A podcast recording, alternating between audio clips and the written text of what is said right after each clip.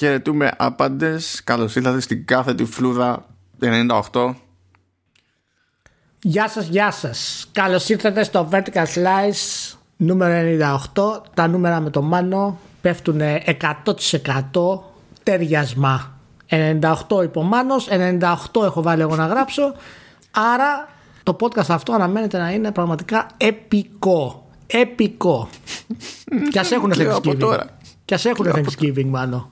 Στο, στην Αμερική.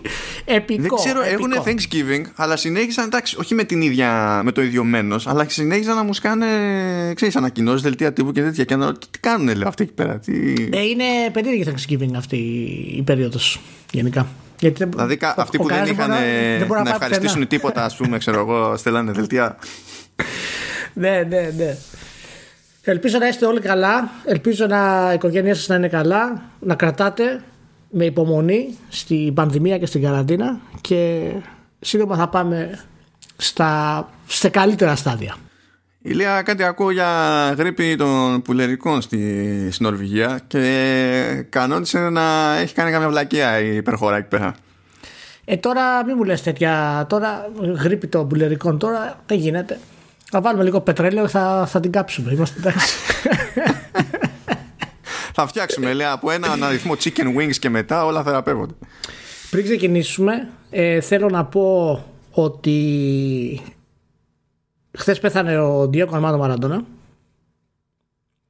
και είναι τεράστιο πλήγμα και για το ποδόσφαιρο βέβαια αλλά και για όσους ε, ε, αγάπησαν τον αθλητή αυτό είναι πραγματικά με στεναχώρησε να σου πω την αλήθεια γιατί ο Μαραντόνα ξέρεις, αντιπροσωπεύει κάτι πολύ πολύ μεγάλο, πολύ διαφορετικό από όταν ήμασταν πιτσιρικάδες αλλά και αργότερα. Και μου έκανε εντύπωση που είδα τώρα του αναφέρω αυτό γιατί υπήρξε κόσμος ο οποίος βγήκε ας πούμε και αντί να ε, αποδεχτεί ας πούμε το μεγαλείο του Μαραντόνα και αυτά που έχει καταφέρει εστίασαν ας πούμε στις άσχημες επιλογές της ζωής τους ε, λέγοντας ότι δεν αξίζει λόγω των επιλογών του, λόγω του ότι ήταν λέει τεμπέλης και όλα αυτά τα συναφή.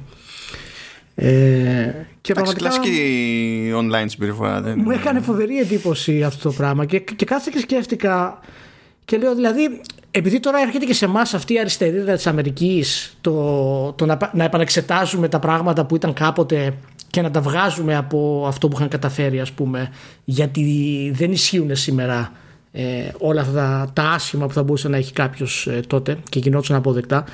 Ε, θα, θα το κάνουμε αυτό για όλα τα πράγματα πλέον. Δηλαδή θα, θα το Ναι. κάνουμε για, για αθλητές του 80, για καλλιτέχνες του 80 ας πούμε οι οποίοι ναι. κάνανε ναρκωτικά και ήταν ε, η ζωή τους ε, βασανισμένη πολύ. Θα, θα ακυρώσουμε και το έργο τους δηλαδή θα τους παραδεχθούμε ή όχι. Πώς, τι θα γίνεται ρε μάνο με αυτό το πράγμα; Θα καταργήσουμε για τους Floyd, τους Doors. Ε, Πώς, πώς το βλέπεις αυτό το πράγμα να το κάνουμε γενικά έτσι; Λοιπόν, κοίτα, επειδή βλέπω ότι έχει διάφορες έτσι, απορίες, θα πιαστώ από μία εικόνα που μου στείλανε, ένα screen grab από το Twitter. Λοιπόν, ε, δεν φαίνονται τα accounts στην εικόνα που έχω, έτσι, αλλά και να φαίνονταν δεν θα τα ανέφερα, απλά σε περίπτωση που έχει κανείς την απορία και να, θέλω, και να θέλει να τα, να τα πω δεν έχω την πληροφορία. Αλλά είναι legit τώρα το, τα- η φάση αυτή. Δεν, δεν είναι χαβαλές και, και τρολιά. Είναι ένας χρήστης που παίζει Animal Crossing και πετυχαίνει έναν άλλο χαρακτήρα Animal Crossing. Μμ. Στο, στο Animal Crossing, έτσι. Και έχει κάνει grab, ρε παιδί μου, έχει κάνει, τραβήξει screenshot από το χαρακτήρα αυτόν που είναι μια κοπελίτσα με κάτι κοκάλινα γυαλιά, ένα καπέλο, ξέρω εγώ, ε, super deformed, έτσι όπως είναι, ξέρεις, στο, στο Animal Crossing οι χαρακτήρες γενικά. ναι, ναι. Και έχει βρει τώρα ε, ποια παίκτρια έχει το συγκεκριμένο χαρακτήρα και έχει βγάλει μια φωτογραφία της παίκτριας αυτής και την έχει βάλει δίπλα στο screenshot από το χαρακτήρα της παίκτριας στο Animal Crossing και τα, ε, ταυτόχρονα λέει και ποιο είναι το username της στο, στο Twitter. Γιατί όλο αυτό το πράγμα; Γιατί, Γιατί; τέλος πάντων στην πραγματικότητα η τύπησα είναι μια. Τι, τι, τι είναι, λευκή ξανθιά εκεί πέρα, τι είναι; Και πρόσεξε, το avatar στο Animal Crossing δεν είναι και καλά. Δεν, δεν, είναι, δεν κάνει τη μαύρη. Είναι λευκή, απλά ξέρω εγώ. Είναι μια χή απόχρωση του λευκού, ας το πούμε έτσι. Μπορεί να είναι και ζήτημα σκίασης, μπορεί να είναι τουλάχιστον έτσι όπως βλέπω εγώ την, την Ναι, εικόνα. ναι, ναι. Έτσι. Μην φάρασε, δηλαδή, μιλάμε για απόκληση γε- ε, γελία. Για, για να καταλάβεις ακριβώς ποια είναι η διαφορά, θέλεις ε, δειγμα- χρωματολόγιο παντών, ξέρω εγώ, για, να- για να βγει άκρη. να το βάζεις δίπλα-δίπλα.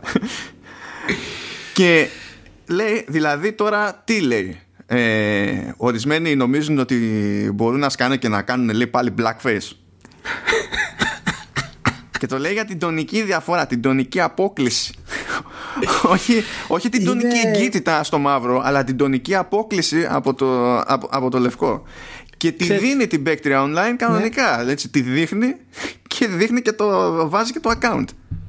Ξέρεις τι μου κάνει εντύπωση σε μένα, σε αυτό που λες; Ε, Μάλλον με αφορμή για αυτό που λες Ως εξήγηση σε αυτό που σου είπα Ότι ε, υποτίθεται ότι είμαστε σε μια περίοδο που ε, οι κακές συνήθειες και η κακή προσωπική ζωή σε αθλητές ή καλλιτέχνες ξέρω εγώ, δεν έχουν την ίδια πέραση ας το πούμε σε εισαγωγικά που είχαν παλαιότερα.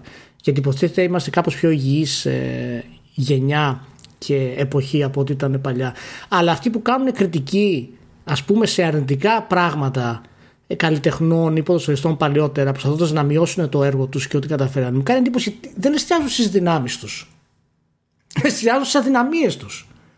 Δηλαδή, ενώ είμαστε μια εποχή που εστιάζει σε δυνάμεις, για τους συγκεκριμένους ανθρώπους που είναι παλαιότερα, εστιάζουμε σε αδυναμίες τους. Αντί δηλαδή να δω ακόμα και ανθρώπους που δεν συμπαθούσαν τον Μαραντόνα. Δεν ξέρω γιατί κάποιος να μην το συμπαθεί τον Μαραντόνα. Ε, δηλαδή, θέλω να πω σε προσωπικό επίπεδο, κανένας δεν τον ξέρει από κοντά.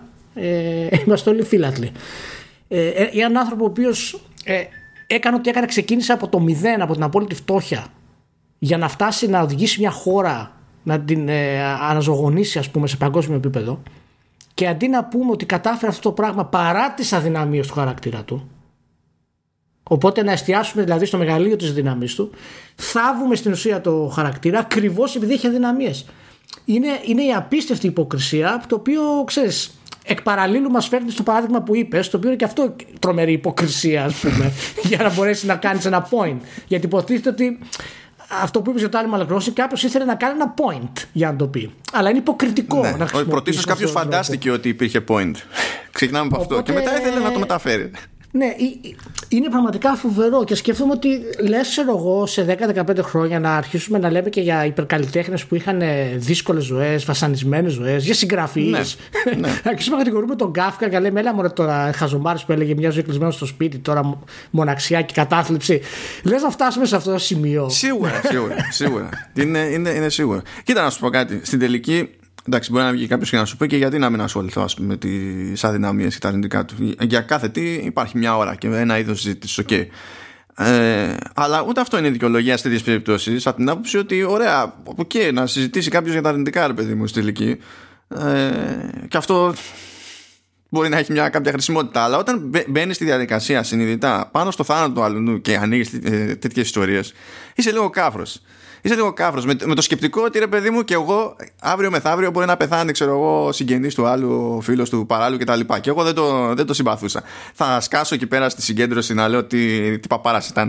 Αλλά Δεν- και δεν πέρα από είναι αυτό. τώρα. α, ναι, ναι, αλλά και πέρα από αυτό. Ε, εάν εστιάσεις μόνο στα, στα αρνητικά, δεν είναι ε, το σχόλιο αυτό που κάνεις ευεργετικό. Ούτως ή άλλως. Άμα θες να κάνεις ένα σχόλιο για το Μαραντόνα, πρέπει να, να, να, να εστιάσεις και στις δύο μεριές του Μαραντόνα. Και να πεις ότι ήταν καταπληκτικός εκεί, ήταν κακός εκεί. Άμα, ε, άμα λες μόνο το αρνητικό και μάλιστα λες ότι δεν είναι και παράδειγμα για παιδιά, είναι, ε, είναι τρομερό ας πούμε αυτό το πράγμα. Λες και έχουν, έχουν οδηγηθεί ποτέ νέοι στην κόκα από τον Μαραντόνα. Δηλαδή είναι τρομερό αυτό το πράγμα που, που, που έχω διαβάσει από, Δε- από χθες. δεν, ξέρω, δεν ξέρω γιατί πρέπει να σου εξηγώ την πραγματικότητα. Η πραγματικότητα, Ηλία, έχει ως εξής. Έχει το τάδε αρνητικό, άρα ακυρώνεται το άλλο θετικό. Έτσι Α, πηγαίνει. είναι, είναι τα, νέα, τα, τα νέα κοινωνικά μαθηματικά είναι αυτά. Έτσι, Ωραία. έτσι Εντάξει. πηγαίνει. Είναι, είναι zero sum. Τα, τα έχουμε πει αυτά. Είναι Τι- zero sum. Ωραία, ωραία. Αυτό Όπως ήθελα είναι να και, πω. στη, και στα console wars. Έτσι, έτσι πάει. Ναι. Αυτό ήθελα να πω. Ε, εν τέλει ε, έφυγε ο Μαραντόνα νεότατος, 60 χρονών. Αυτό είναι που δεν είχα πάρει χαμπάρι. Μες στο μυαλό μου Είχα Ναι. την εντύπωση ότι ήταν ήδη πιο μεγάλος. Ναι, ναι. ναι όχι, όχι, ήταν νεότατος. 60 χρονών, φίλε. 60 χρονών. Και μάλιστα είχε κάνει και εγχείρηση πρόσφατα ε, στο εγκέφαλο γιατί, γιατί υπήρχε ένα κλότ, ας πούμε. Και πήγε καλά. Είχε ακόμα πρόβλημα αλκοολισμού, ε, ακόμα και τώρα. Και δυστυχώς δεν έγινε. Δεν μας βγήκε καλά. Μεγάλη προσωπικότητα σε όλα τα επίπεδα και τε- τεράστιος αθλητής. Άλλαξε το ποδόσφαιρο στην ουσία, άλλαξε την Αργεντινή. Τι να πούμε, λοιπόν, να είναι καλά όπου είναι, αν είναι κάπου.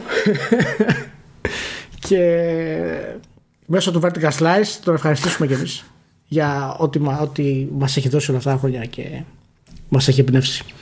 Πρώτα απ' όλα πολύ καλό όνομα. Ναι, ναι. Είναι, σου, σου- σου έχω πει, είναι, είναι από τα ονόματα τα οποία είναι τέλος. δηλαδή έχεις ένα πράγμα να κάνεις. Άμα δεν υπάρχει διαφορετικό, ό,τι και να γίνει θα το καταφέρεις δηλαδή. Γιατί, γιατί υπάρχει και το ενδιάμεσο όνομα, ε.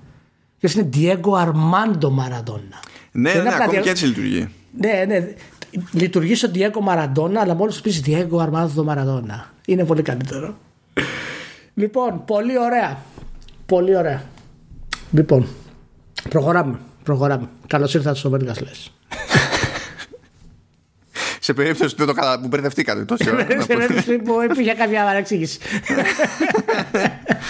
Ωραία, πάμε για την επόμενη παρεξήγηση. Αφού τι θέλεις τόσο πολύ, για, για, για πες, για πες λίγα. Α, λοιπόν, κάτσε να πούμε τα Game Joystick Awards. ε, Πάμε έτσι. τα οποία βγήκαν. Γιατί μετά από κάτι χρήσιμο για τον Μαραντόνα πρέπει να ε, προχωρήσουμε με κάτι άχρηστο. Πες, πες. Σταμάτα, σταμάτα. Είναι, είναι το κοινό. Ε, έκανε το τέτοιο. Να πούμε ότι οι, αυτοί που κάναν την παρουσίαση ήταν η Λόρα Μπέιλι και ο Τράβις Γουίλινγκχαμ. Αχ, Λόρα Μπέιλι, τόσο ερωτεύσιμη. Αχ, Παναγία μου. Λοιπόν, και τα βραβεία που βγήκανε είναι το εξής. Έχουμε Best Storytelling The Last of Us 2. Εντάξει, Φυσιολογικό Πάρα πολύ ακούγεται. καλό. Εγώ δεν Πάρα έχω πολύ μπροστά μου τη λίστα επίτηδες, δεν τα είδα ποτέ τα βραβεία Ναι. επίτηδες, οπότε Α, α, αντιδρώ αλλά- έτσι. Ναι, αλλά πρόσεξε. Δεν είναι και τόσο φυσιολογικό αν πιστέψουμε ότι ο κόσμος μίσησε το Last of Us 2. Τελικά επιστρέψουμε σε αυτό που είχαμε πει και τότε. ότι Μην πιστεύετε, παιδιά. Το ίντερνετ είναι πάντα πολύ. Ένα, ένα κομματάκι, ξέρεις, είναι 15 που φωνάζουν, ας πούμε. Παρ' όλα αυτά βγήκε το Best Storytelling το Last of Us 2.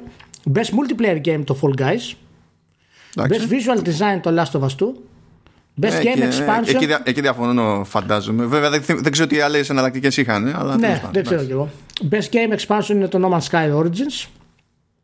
Πώς Mobile άλλαξαν οι Ga- καιροί, ε. Θυμάσαι που έτσι. είχαν απειλές για τη ζωή τους, ξέρω εγώ και τέτοια. Και τώρα το καλύτερο expansion.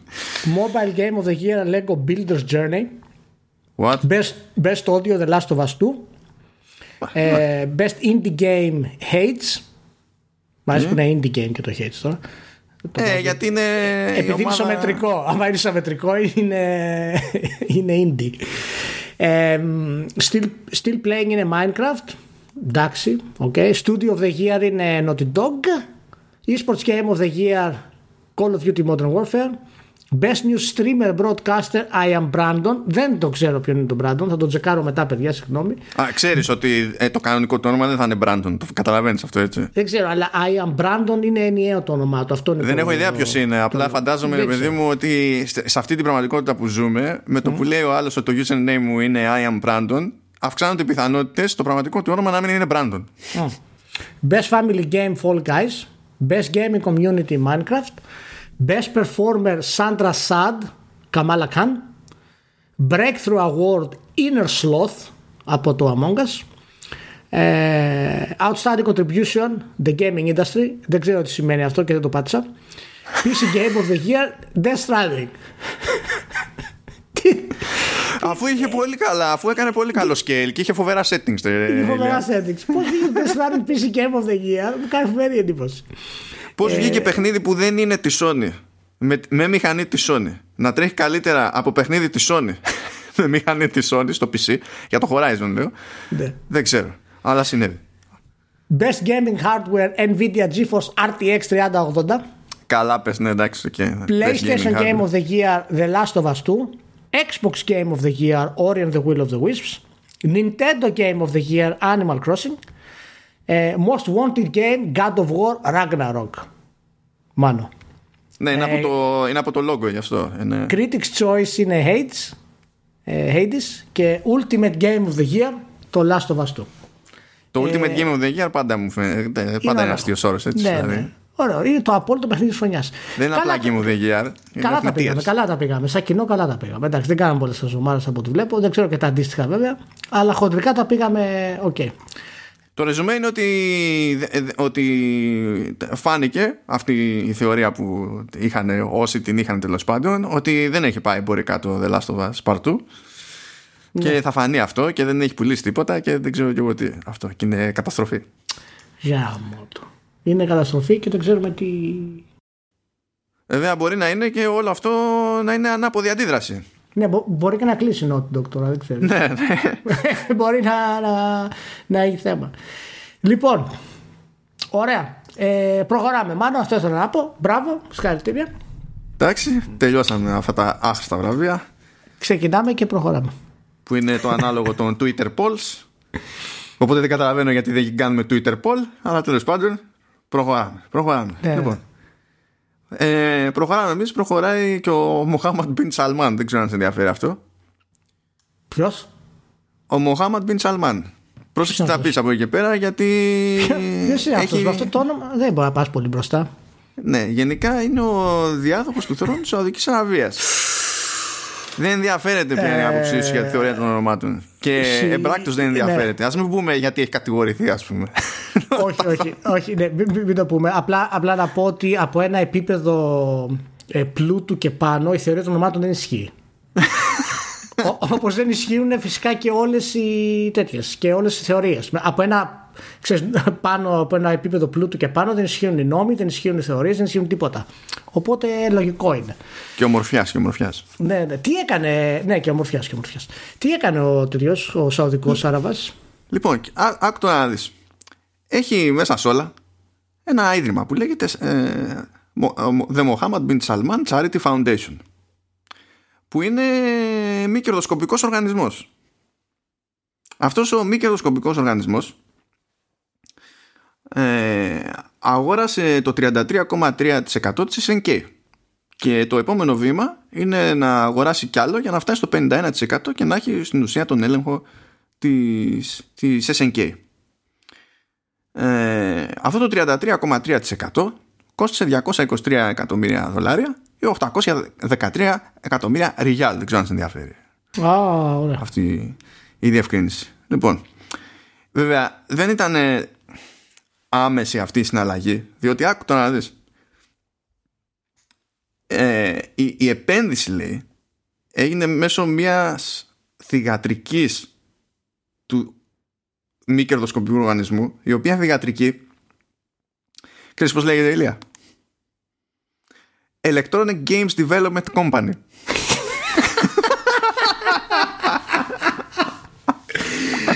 Αμπα, τι είναι νεκροζώντανη από το 1986. Τε- τ- τ- Τότε είχαν τέτοιους τίτλους για τις εταιρείες. Έχουν ξανασυνεργαστεί λέει στο παρελθόν για την ανάπτυξη games δεν ξέρω σε τι αναφέρεται και σε εκπαιδευτικά προγράμματα λέει που φρόντισαν τέλος πάντων να επισκεφτούν την Ιαπωνία ε, Σαουδάραβες φαντάζομαι για να κάνουν ναι αυ- αυτό απλά ξέρεις το, εντάξει, εντάξει. Μ' αρέσει, μ' Το λέω αρέσει. γιατί- Είναι, ναι. είναι πολύ καθαρό όνομα. Πολύ καθαρό. είναι safe, safe όνομα. ε παιδί μου εντάξει σου λέει με κυνηγάνε για τη δολοφονία του Κασόγκη στην πρεσβεία της Τουρκίας Έλα μωρέ τώρα, εντάξει. Ε, ε, ε, ε, ε, ωραία, θα πάρω το The King of Fighters. Λύσεις. Μάλιστα. Λύσεις, απλά, έτσι, έτσι απλά. Είναι φοβερό, είναι φοβερό, είναι φοβερό. Δεν πιστεύω να έχεις τίποτα βλέπει ότι θα βγει κανένα παιχνίδι της προκοπής τώρα. Δεν πιστεύω να έχεις τέτοια άποψη για αυτή την κίνηση, ας πούμε. Πρόσεχε. Δεν νομίζω να τον ενδιαφέρει. Μην ανεβούνε ναι, οι ελπίδες σου για οτιδήποτε. Έτσι. Κάπου κάτι θα βάλει κάποιος να κάνει και κάποια πράγματα και ό,τι γίνει έγινε. Δεν, νομι- δεν νομίζω να τον ενδιαφέρει. Μιλάμε για level, κλείνω πεντάστερο ε, ξενοδοχείο που μου ανήκει επειδή χρειάζομαι χώρο για να κάνω βασανιστήρια σε πολιτικούς κρατουμένους. Ναι, Και τα κάνω στο λόμπι. Στο πεντάστερο. Πολύ ωραίο. Εγώ δεν ε, υποστηρίζω αυτά που λέει ο Μάνος. Όχι, είναι φήμες όλα αυτά. Είναι φήμες, είναι δεν, δεν επικροτώ τις θέσεις του, δεν έχω αποδείξεις. Μπορεί όλα να είναι κανονικά. Αυτό το λέω σε περίπτωση που με ακούνε και πούνε τίποτα σαουδάραβε μέσα και με Α πω κάτι. Ό,τι και να είναι στην τελική, άμα βγει καλό King of Fighters, έτσι δεν λειτουργεί ο gamer. Έτσι κι τι κράτ, τι ιστορίες, ξέρω εγώ. Α πάει και πολιτικός κρατούμενος. Α πάει και πολιτικός κρατούμενος. Και ξεμπερδεύουμε. Κομπλέ όλοι. Λοιπόν, συνεχίζουμε έτσι στο, στο γιορτινό αυτό κλίμα. Μπράβο, μπράβο. Πολύ ωραίο. Γιορτινό κλίμα. Ναι, έχουμε κάποιες εξελίξεις. Θάνατοι, πολιτικοί κρατούμενοι. Με στη γιορτή είμαστε. Μαραντόνα, νεκρός. Καλά είμαστε. Έχουμε κάποιες εξελίξεις στο online στερέωμα, αλλά στο πολύ high level στους ογκόληθους του online στερεώματος. Αμάν, αμάν, πολύ, σε, πολύ δήλωση, βρίσκω πολύ δυναμική δήλωση. Λοιπόν, ναι, βγαίνει η Take-Two και λέει ότι από 1η Δεκεμβρίου λέει, θα διατίθεται ξεχωριστά το Red Dead Online το οποίο θα είναι free to play oh. Παρ' όλα αυτά λέει όποιος θέλει να το αγοράσει θα πρέπει να το πληρώσει 5 δολάρια η οποία αυτή τιμή δεν θα ισχύει για πάντα. Θα ισχύει μέχρι 21 Φεβρουάριου και τότε η τιμή θα ανέβει στα 20 δολάρια. Και αν λέει κάποιος πάρει το online και θέλει να παίξει και το story ξέρω εγώ, του Red Dead Redemption 2 θα μπορεί να το αγοράσει ως τεχνικός να το θέσουμε ξέρω εγώ DLC και καλά ως add-on ξέρω εγώ κάτι τέτοιο. Ως add-on? Ναι. Αντών το single player του, του Red Dead Redemption 2 ως αντών Τι γίνεται μάνο; Καταρχάς δεν κατάλαβα αυτό που είπες. Για πώ μπορεί να είναι free to play άμα πρέπει να πληρώσει 5 δολάρια ε, θέλω να σου πω, λέει The new standalone version of Red Dead Online will require up to 123 gigabytes of disk space. Δεν σε ρώτησα αυτό. Τι μου παπατάς με αυτό. γιατί, γιατί πηγαίνει στην ίδια γραμμή, πηγαίνει όλο. Το ίδιο νόημα βγάζει. And will also include the option to unlock Red Dead Redemption 2 άνω κάτω τελεία story mode. Όχ, όχ, όχ, έγινε. Έγινε. Α, μάνα, μαν. Α, μάνα, μαν. Πες μου εσύ τι καταλαβαίνεις από αυτό το πείραμα τώρα. Γιατί για μένα δοκιμάζει τα νερά για να μεταφέρει τα franchises σε ένα τέτοιο μοτίβο και να χέζεται στο τάλιρο, όπως χέζεται στο τάλιρο και με το GTA τόσα χρόνια, ας πούμε, στο, στο online, για να δει αν μπορούν να σταθούν πιο, πιο ναι. μόνα τους. Και κάνει κι άλλο, μην ξεχνάμε ότι κάνει κι άλλο πείραμα, έχει κάνει κονέ με τη, με τη Sony ε, για το GTA Online στο, στο PS5 με έξτρα παροχές για συνδρομητές PlayStation Plus κτλ. Δηλαδή συνεχίζει και ψάχνεται στο μοτίβο αυτό, αυτό θέλω να πω. Ε, το είπαμε νομίζω στο προηγούμενο podcast, δεν είμαι 100% σίγουρος, οπότε θα το επαναλάβω αυτή τη στιγμή. Το development cycle παιχνιδιών σαν του Red Dead Redemption 2, ξεχάστε το. Έκλεισε αυτό. Δεν πρόκειται να ξαναγίνει αυτό πάνω παιδιά που έκανε. Για τη Rockstar λέμε τώρα έτσι. Γιατί αν μιλήσουμε για Square Enix δεν θα γίνεται ποτέ τίποτα άλλο. όχι, όχι. Είναι για άλλους λόγους ο καθένας σε Δεν το κάνει τόσο μεγάλο.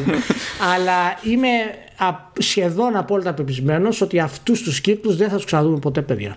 Εάν αυτό σημαίνει ότι παιχνίδια σαν το Red Dead Redemption 2 θα γίνουν πιο σπάνια, ε, δεν το θεωρώ αδύνατο πλέον. Μιλάμε τώρα, δεν μιλάμε για το γενικό concept του single player, μιλάμε για πολύ συγκεκριμένους τίτλους που έχουν ακριβώς αυτές τις απαιτήσεις.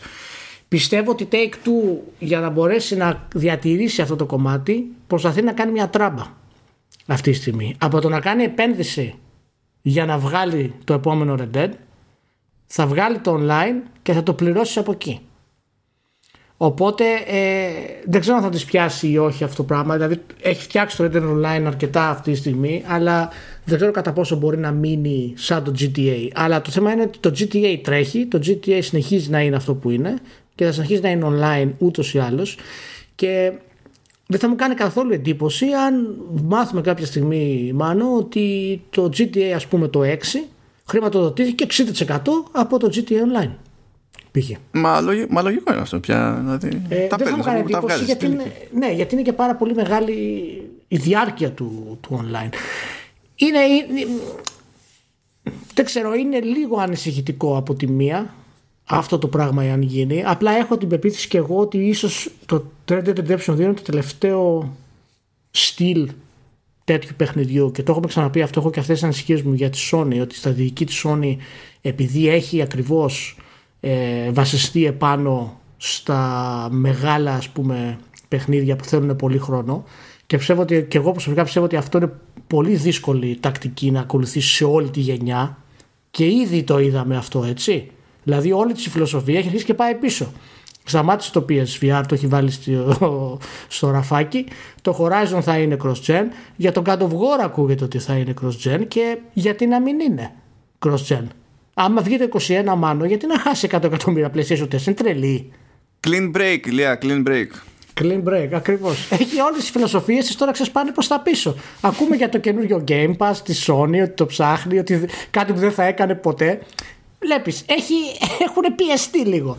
Οπότε και, και η Rockstar μπορεί όντως, η Take Two δηλαδή, να έχει φτάσει στο σημείο να πει ότι παιδιά, όχι ότι έχουμε κάποιο φοβερό πρόβλημα, αλλά όταν ένα παιχνίδι πουλάει ρε μάνο τόσο πολύ και δεν είναι ευχαριστημένη εταιρεία, είτε λόγω χρηματιστηρίου, είτε λόγω χρόνου, είτε λόγω δεν ξέρω εγώ τι, κάτι πάει στραβά. Κάτι πάει στραβά. Καλά, όσο κρατάει και έχει μια κοινότητα αρχή, ξέρω εγώ, που κινείται από ένα επίπεδο και πάνω κάτι σαν το Reddit Online όπως και το GTA Online είναι στην ουσία easy money ένα πιο σταθερό έσοδο ας πούμε που, που σε διευκολύνει και νομίζω ότι άμα της κάτσεις και αυτό τότε θα είναι ακόμη πιο απίθανο να δεις ζεστά που έτσι κι αλλιώς ο Zelnik λέει ότι δεν είναι φαν ε, ναι. αν και έχουν κάνει πειράματα για λίγους μήνες μόνο ε, ότι δεν θα μπαίνουν στη διαδικασία να μπλέκουν με υπηρεσίες τύπου Game Pass ή ό,τι μπορεί να φτιάξει η Sony κτλ.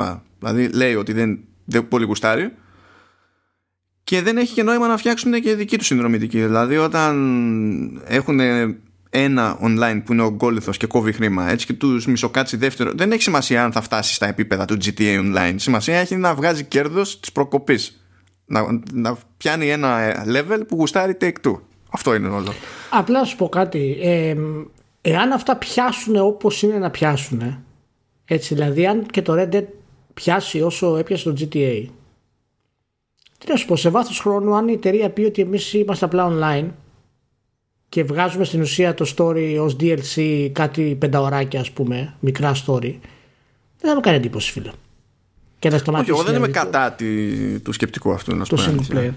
Δεν ξέρω, ε, ε, εγώ δεν το έχω ακόμα φιλοσοφήσει πολύ, αλλά θα ήθελα παιχνίδια τα οποία είναι single player σε τέτοιο επίπεδο 60 ώρες, ας πούμε, ακόμα. Αλλά αν η τρία σταματήσει εντελώς. Από αυτή είναι για τον νέο. Ναι, αν, ναι, ναι. αν η τρία σταματήσει εντελώς γιατί είναι πιο κερδοφόρο το μοντέλο που φαίνεται ότι πάει να ξεκινήσει, ε, δεν θα μου κάνει εντύπωση. Δεν θα μου κάνει εντύπωση. Και αυτό δεν, θα είναι, δεν, δεν θα είναι θεωρώ ότι υπάρχει τέτοιος κίνδυνος. Γιατί όταν έχεις ένα σταθερό έσοδο που δεν εξαρτάται από την κυκλοφορία νέου τίτλου και έχεις να βγάλεις από online στην ουσία έχεις λιγότερο ρίσκο για να αναπτύξεις τον επόμενο τίτλο και σε νοιάζει ο επόμενος τίτλος να έχει εκτόπισμα τώρα ασχέτως προτιμήσεων σε διάρκεια κτλ. Αλλά τέλος πάντων να κάνει μπαμ. Για ποιο λόγο θα το κάνει δεν έχει σημασία. Σε νοιάζει να το κάνει, διότι αυτό θα ανατροφοδοτεί μετά την online δραστηριότητα. Ναι, εκτός σου λέω, αν πας σε τελείως online μοντέλο και το γίνεται προϊόν σου γίνεται online. Οπότε ξέρεις, αντί να βγάζεις single player στην ουσία, μπαίνεις σε άλλο μοντέλο και βγάζεις νέο multiplayer που θα τραβήξει τον κόσμο, ας πούμε, και θα είναι βαρύτατο. Θα σταματήσεις να έχεις αυτή, αυτή τη διχοτόμηση. Δεν, δεν, το, δεν το πολύ νομίζω αυτό. Δεν ξέρω. Δεν, το πολύ νομίζω. Είναι ευκολότερο να πουλήσεις σε πολύ κόσμο παιχνίδι single player με αρχή, μέση και τέλος, παρά να πουλήσεις σε ανάλογους αριθμούς, ειδικά αν μιλάμε για κάτι που έχει τα φόντα να είναι μεγάλη επιτυχία να, το, να γίνει mainstream, έτσι να βάλεις τόσους πολλούς στο online που απαιτεί άλλη επένδυση χρόνου. Είναι κάτι το οποίο θα δούμε γενικά σε αυτή τη γενιά το τι πρόκειται να, να ακολουθήσουν οι εταιρείες γενικότερα και ποιοι θα είναι οι χρόνοι των AAA και πώς θα γίνει. Δηλαδή κανονικά το καινούργιο GTA πρέπει να το έχουμε ήδη δει, θεωρητικά.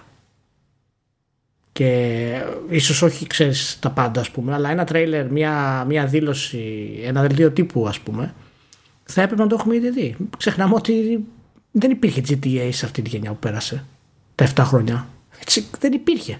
Ναι, αυτό που είχαμε σε, στα συστήματα που τέλος πάντων ας πούμε ότι αφήνουμε, αρχίζουμε να αφήνουμε πίσω ήταν port. Ήταν κανένα μία HD ναι, remaster, ναι, ξέρω Το GTA ε, τεχνικός και ουσιαστικός σε μεγάλο βαθμό ανήκει στην προηγούμενη γενιά από αυτή που ζήσαμε τώρα στην ουσία γιατί έγινε develop στην προηγούμενη γενιά.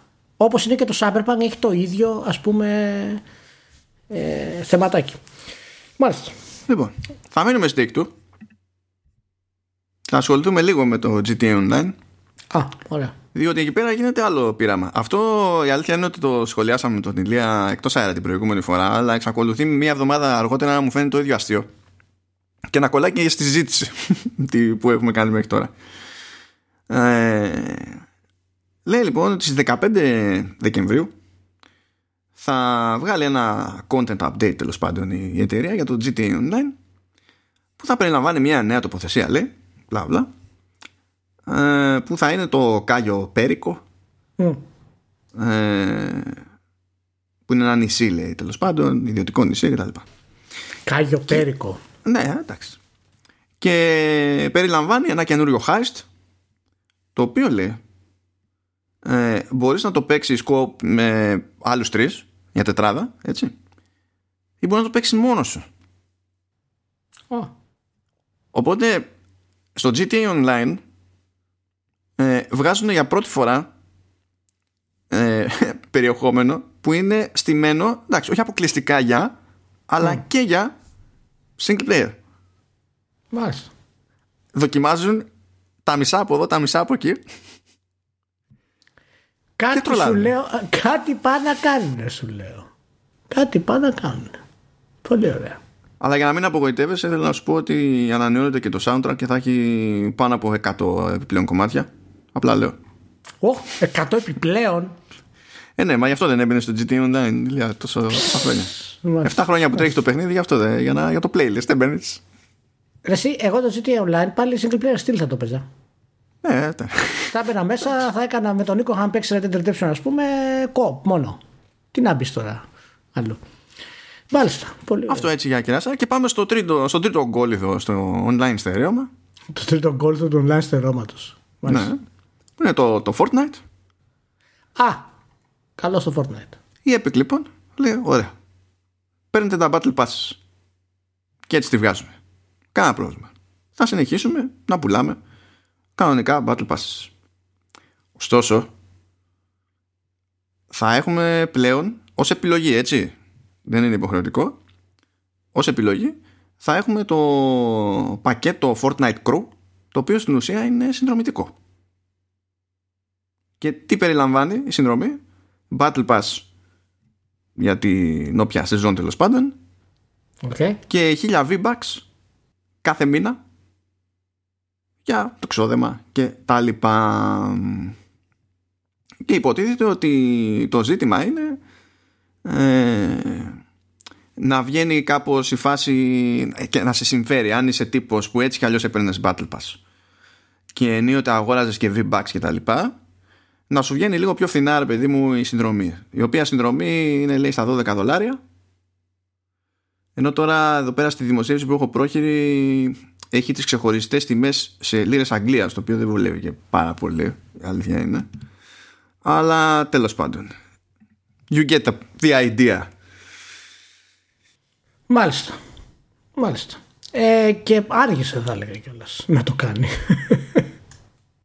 Τι άλλο, τι άλλο, ξέρω εγώ Είδες τι παθαίνουμε για να μην, ε, να μην αφήνουμε να έχουν loot boxes Άργησε να το κάνει, άργησε, άργησε Μπορεί να το κάνει. Καλό. Όποιος θέλει, να το κάνει. Μια χαρά είναι. Μια χαρά είναι. Είναι, είναι, είναι εκτός κριτικής το Fortnite. Δεν έχει κανένα νόημα. Είναι, είναι σαν να κρίνεις στο Facebook. Κανένας δεν ενδιαφέρει να κρίνει το Facebook. Δηλαδή, όλοι το κρίνουν και το κατακρίνουν, αλλά δεν αλλάζει τίποτα. Δεν έχει καμία σημασία. Το Facebook είναι Facebook. Τελείωσε. Δεν υπάρχει κανένα. Δεν, δεν γλιτώνει κανείς.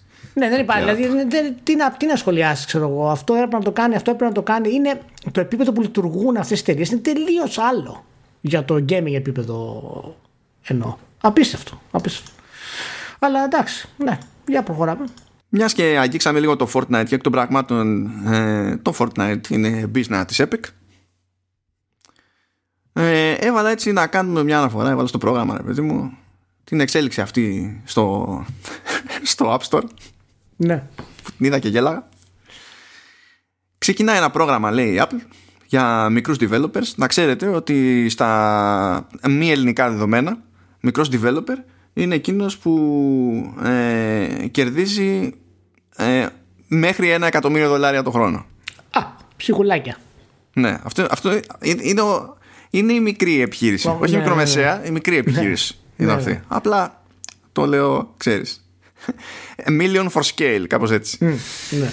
ε, λέει λοιπόν ότι κάποιος θα μπορεί να μπει στο πρόγραμμα αυτό, να εκδηλώσει ενδιαφέρον και τέλος πάντων να μπει στο πρόγραμμα αυτό και αντί να ε, έχει προμήθεια 30% από τις συναλλαγές στο App Store να έχει, να, η Apple να κρατάει 15% μέχρι να φτάσει στο σημείο να ξεπεράσει ε, μέσα σε ένα έτος τέλος πάντων ε, αυτό το ποσό στην οποία περίπτωση αν γίνει στη διάρκεια του έτους από εκεί και πέρα για τις υπόλοιπες συναλλαγές για τα υπόλοιπα έσοδα η προμήθεια θα ανέβει στο 30% αλλά θα είναι στο 30% και για τον επόμενο χρόνο και ανάλογα με το τι τζίρο θα κάνεις στον επόμενο χρόνο και τα λοιπά μπορεί να επανέλθει. Τώρα η όρια αυτή δεν είναι τελεσίδικη το πρόγραμμα δεν έχει ξεκινήσει. Είπανε κιόλας ότι το λέμε ότι το σκεφτόμαστε έτσι και συζητάμε, ακούμε feedback και βλέπουμε αν θα το πειράξουμε. Και ελπίζω να το πειράξουν γιατί είναι λίγο ποντιακός ο μηχανισμός τέλος πάντων έτσι όπως είναι στημένος αλλά εκεί που δεν είναι ποντιακός ο μηχανισμός είναι στο άλλο το μέτωπο διότι εκτός του ότι αυτό επηρεάζει την πλειοψηφία των developers που έχουν οτιδήποτε στο App Store το οποίο είναι λογικό γιατί τα μεγαθύρια είναι πάντα λίγα. Οι περισσότεροι είναι όλοι οι υπόλοιποι. Ε, στην ουσία ε, βοηθά όσο βοηθά τέλος πάντων οποιονδήποτε εκτός από την Epic. Καλά και τη Spotify και δεν ξέρω και εγώ τι. Και, ε, ναι, λογικό. Οποιονδήποτε εκτός από την Epic. Πράγμα που σημαίνει ότι φυσικά βγήκε ο Σουίνι και συνέχισε να οριέται το οποίο αρχίζει και όσο να πεις γίνεται λίγο πιο awkward τώρα. Διότι ο Σουίνι φυσικά συνεχίζει και λέει ότι ναι, εμείς θέλουμε όμως να είναι ανοιχτή η πλατφόρμα και να μπορεί ο καθένας να, βγάλει, να βάλει το δικό του store κτλ. Οπότε αυτή η βοήθεια δεν λύνει το, το βασικό μας πρόβλημα. Απλά δεν το λέει τόσο ευγενικά. Εγώ το λέω τόσο, το μεταφέρω τόσο ευγενικά. Ναι. Ε, απ' την άλλη βέβαια επειδή στην αρχή είχαν μπει στη διαδικασία και κρατούσαν μια στάση του στυλ ότι με αυτά και με αυτά ε, πλήττεται ξέρω εγώ και ο μικρός developer και τα συνάφη τώρα είναι πιο δύσκολο να στηριχθούν σε αυτό οπότε στηρίζονται σε, σε κάτι άλλο που ήταν ήταν κλασική κίνηση Apple αυτή δηλαδή θα κάνω κάτι αλλά επειδή μου έχεις πρίξει τα σηκώτια θα φροντίσω να σε πονέσει εσένα που μου έχεις πρίξει τα σηκώτια. Ναι. Ε, κοιτάξτε, είναι, η κίνηση αυτή έχει πολλά επίπεδα. Πρώτον, είχαμε συζητήσει πολύ όταν είχε γίνει η κόντρα με την Epic και την Apple. Αυτό το περιβόητο 30% ε, την ξέρεις θέση μου το θεωρώ τελείως απαράδεκτο. Όχι γιατί δεν έχει νόημα, αλλά γιατί δεν υπάρχει αιτία να μας το δικαιολογήσει κάποιος γιατί, να μας πει ότι εμείς κάνουμε αυτό για αυτό και αυτό το λόγο. Είναι δηλαδή τελείως φλού αυτό το πράγμα. Και πάντα μου να του άκουσα ότι οι εταιρείες σαν την Apple πούμε, μπορούν να το αλλάξουν αυτό το πράγμα χωρίς να χάσουν ε, μεγάλα κέρδη, ας πούμε. Καταρχάς, το πρώτο είναι ότι αυτό που, που λέγαμε και τα λοιπά, ή τουλάχιστον έλεγα εγώ περισσότερο, ε, είναι ότι όντως ε, ισχύει αυτό. Δηλαδή η αλλαγή την έκανε. Και είναι μια, για μένα με ευχαριστεί πάρα πολύ αυτή η κίνηση τη Apple. Και αν κοιτάξω τα σχόλια, αν δεις τα σχόλια και στο Twitter, ας πούμε, από ανθρώπους με επιχειρήσεις κτλ., ε, είχαν καταχαρεί. Ιδιαίτερα στην περίοδο του COVID. Όπου τα, τα revenue τους έχουν πέσει πάρα πολύ σε σχέση με άλλες ε, ε, ε περίοδους. Οπότε για μένα αυτή η κίνηση Apple είναι εξαιρετική. Μπράβο στην Apple που το έκανε και δεν άργησε κιόλας να το κάνει. Δηλαδή, ας σκεφτείς ότι συζητάμε για το όλο θέμα, έτσι, ενώ με ε, πολύ δημόσια, ας πούμε, τους τελευταίους μήνες. Ναι, κάπου Ιούνιο ήταν που παραχόντρινε αυτό. Ναι, ναι ε, το έκανε σε DT για τα, για τα δεδομένα της Apple. Και μου άρεσε πάρα πολύ και σκέψω ότι το 98% των developer, γιατί τόσο είναι το νούμερο ας πούμε που μπαίνει σε αυτό, ε, είναι κατά 15% πλουσιότεροι αυτή τη στιγμή. Και είναι με, τρομερή κίνηση. Το φοβερό ποιο ναι. είναι βέβαια, ότι ακόμα και όταν κάνει αυτό η Apple, θα δεις ανθρώπους ξέρω εγώ στο facebook ή στα social να την κράζουν Καλά, αφού είναι, αφού είναι Apple. και λέει, ναι, προφανώς. Και να λέει, Ε, καλά τώρα σιγά, λες και δεν το ξέραμε. Αυτοί που, αυτούς που βοήθησε, λέει, είναι μόνο το 98%. Είναι οι, οι, οι φτωχοί. Ε, ποιοι χρειάζονται περισσότερη βοήθεια συνήθως. Ναι, λέω, δηλαδή, πώς είναι αρνητικό ότι βοήθησε το 98% των developers αυτή τη στιγμή; Πώς είναι αρνητικό; Εγώ βλέπω ανθρώπους και σκαλώνουν στο ότι και καλά ξέρεις, όλο αυτό είναι και PR stand που είναι και PR stand. Τι σημασία έχει; Αλλά έχει σημασία. Το ένα δεν ακυρώνει το άλλο. Επιστρέφουμε στην κουβέντα για το μαρατόνο. Αυτό είναι τώρα. Ναι, ναι έχει σημασία αυτό το πράγμα. Δηλαδή αυτή, αυτή η υποκρισία που έχουμε για τον ηθικό καπιταλισμό είναι απαράδεκτη. Δηλαδή ακόμα και όταν η εταιρεία ε, κάνει PR και με το PR βοηθάει ανθρώπους πρέπει οπωσδήποτε να την κατακρίνουμε γιατί δεν είναι ηθικά ε, σωστή με ποιο επίπεδο θα κρίνει ο άλλος ηθικά μια εταιρεία που κάθεται στο πληκτρολόγιο του. Αυτό θα τη βοηθήσει πολύ στην Ευρώπη μεταξύ. Γιατί το σκεπτικό αυτής της ρύθμισης ταιριάζει πάρα πολύ με το σκάλαμα που, έχει, που έχουν οι ρυθμιστικέ αρχές στην Ευρώπη. Και, οι οποίες είναι και λίγο πιο βάναυσες όταν κινούνται σχέση με τις Αμερικανικές. Οι Αμερικανικέ παίζει πολύ θέατρο, αλλά από ένα σημείο και έπειτα από κοκό τίποτα, ξέρω εγώ. Ναι, είναι, να σου πω κάτι, είναι αυτό το, αυτή η διστραμμένη ε, οπτική που έχουμε για τα πράγματα σήμερα. Ότι δεν είναι ικανό αν κάνει μια εταιρεία κάτι καλό να το αποδεχτούμε. Πρέπει να είναι και ηθικά τέλεια για να είναι σωστό αυτό που κάνει. Άσχετα αν αυτό είναι ανθρωπίνω αδύνατο και δεν μπορεί να το κάνει κανένας.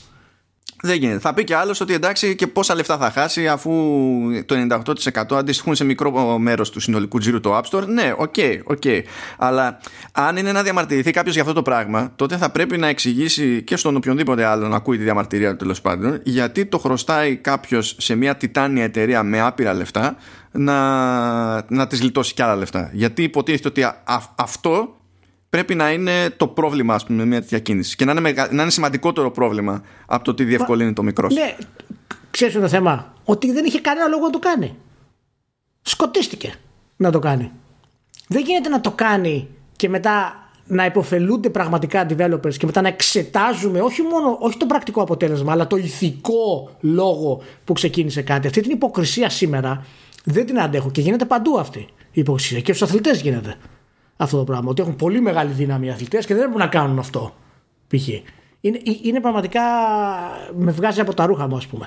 Και γυρίζοντας αυτό το ηθικό στο να τελειώσω αυτό το πράγμα, ε, ήμουνα υπέρ του Σουίνι που ήθελε να κάνει αυτή την αλλαγή. Εγώ πιστεύω ότι θέλει όντως να φέρει αλλαγή ούτως ή άλλως ο Σουίνι. Ε, και, και, εγώ το πιστεύω. Απλά πιστεύω ταυτόχρονα ότι είναι και βλαμμένος. Όχι, δεν έχει σημασία.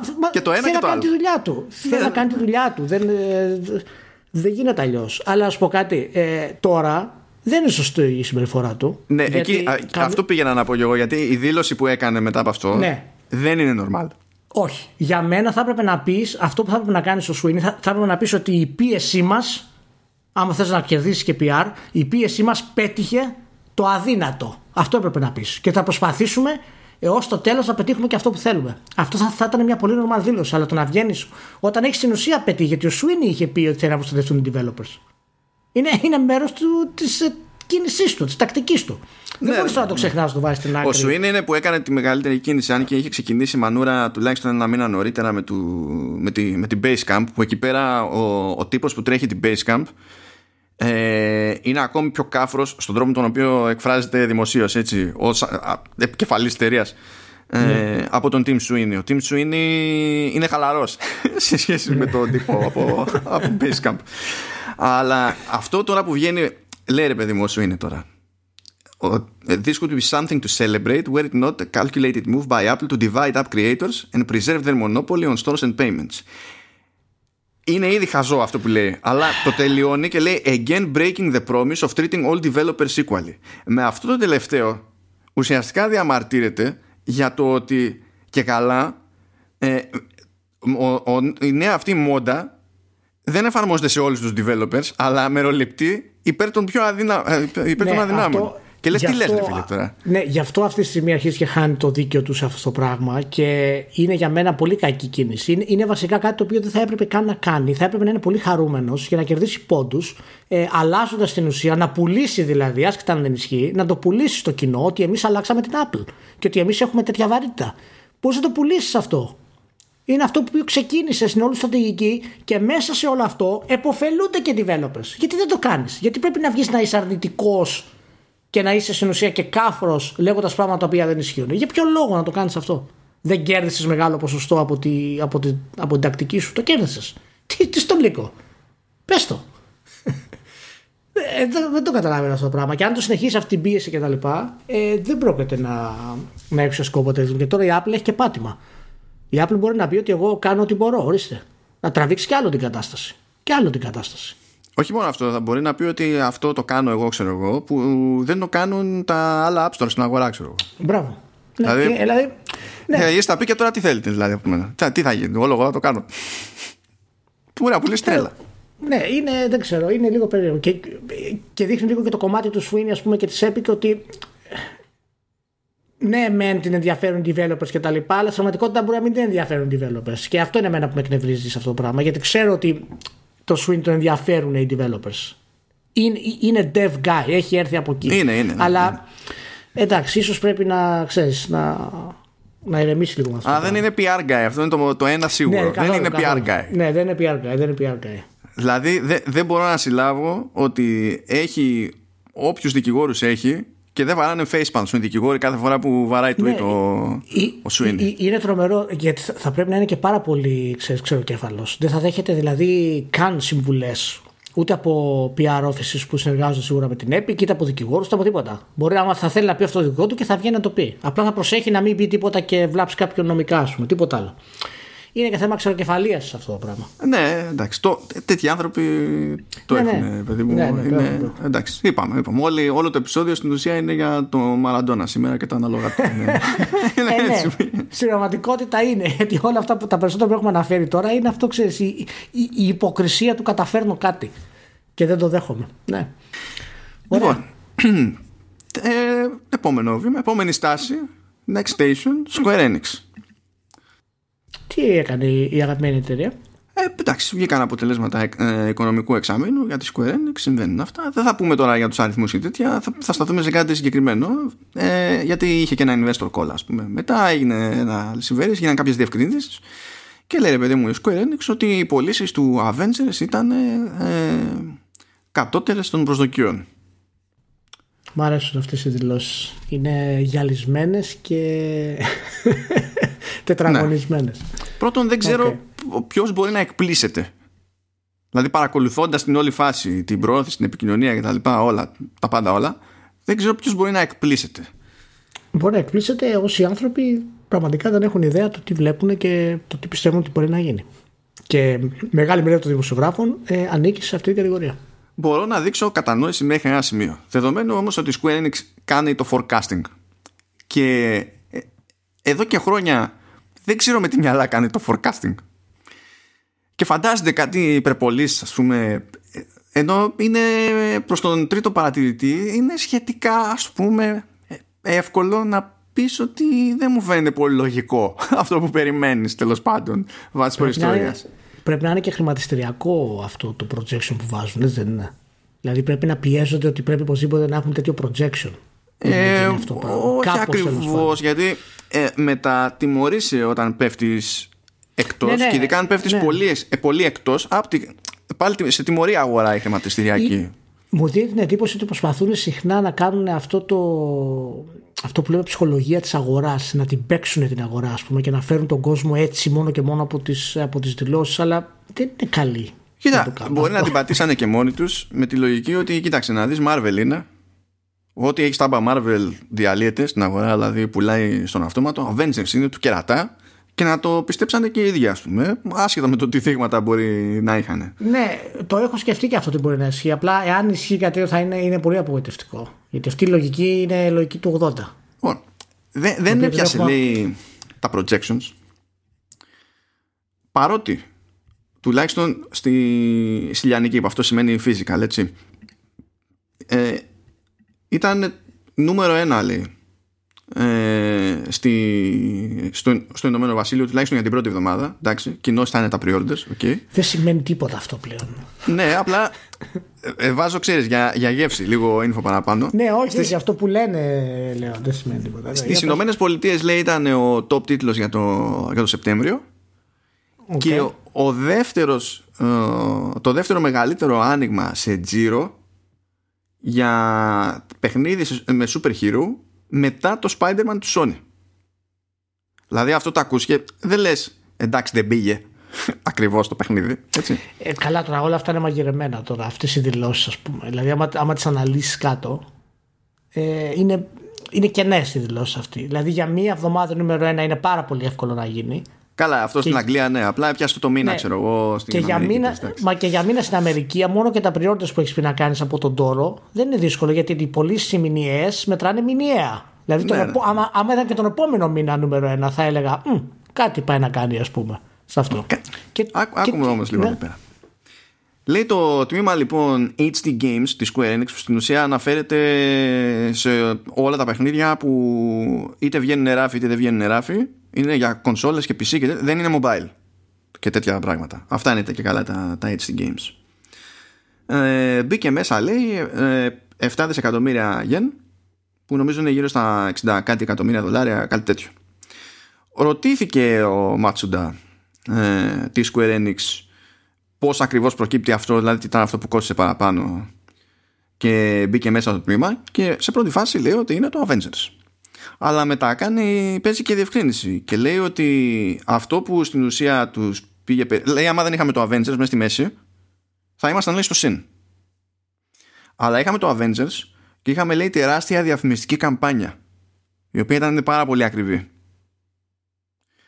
Πρόσεξε το να δεις σου λέει, σου λέει μπήκα μέσα μια παραγωγή σαν το Avengers που δουλεύανε δύο στούντιο για χρόνια και έχει πληρώσει για να πάρει τα δικαιώματα από Marvel ξέρω εγώ και ιστορίες βγαίνει δεν πιάνει τα νούμερα που φανταζόντουσαν ότι θα πιάσουν με τη μία και αυτό που τους πονάει περισσότερο τη δεδομένη χρονική περίοδο είναι η διαφημιστική καμπάνια.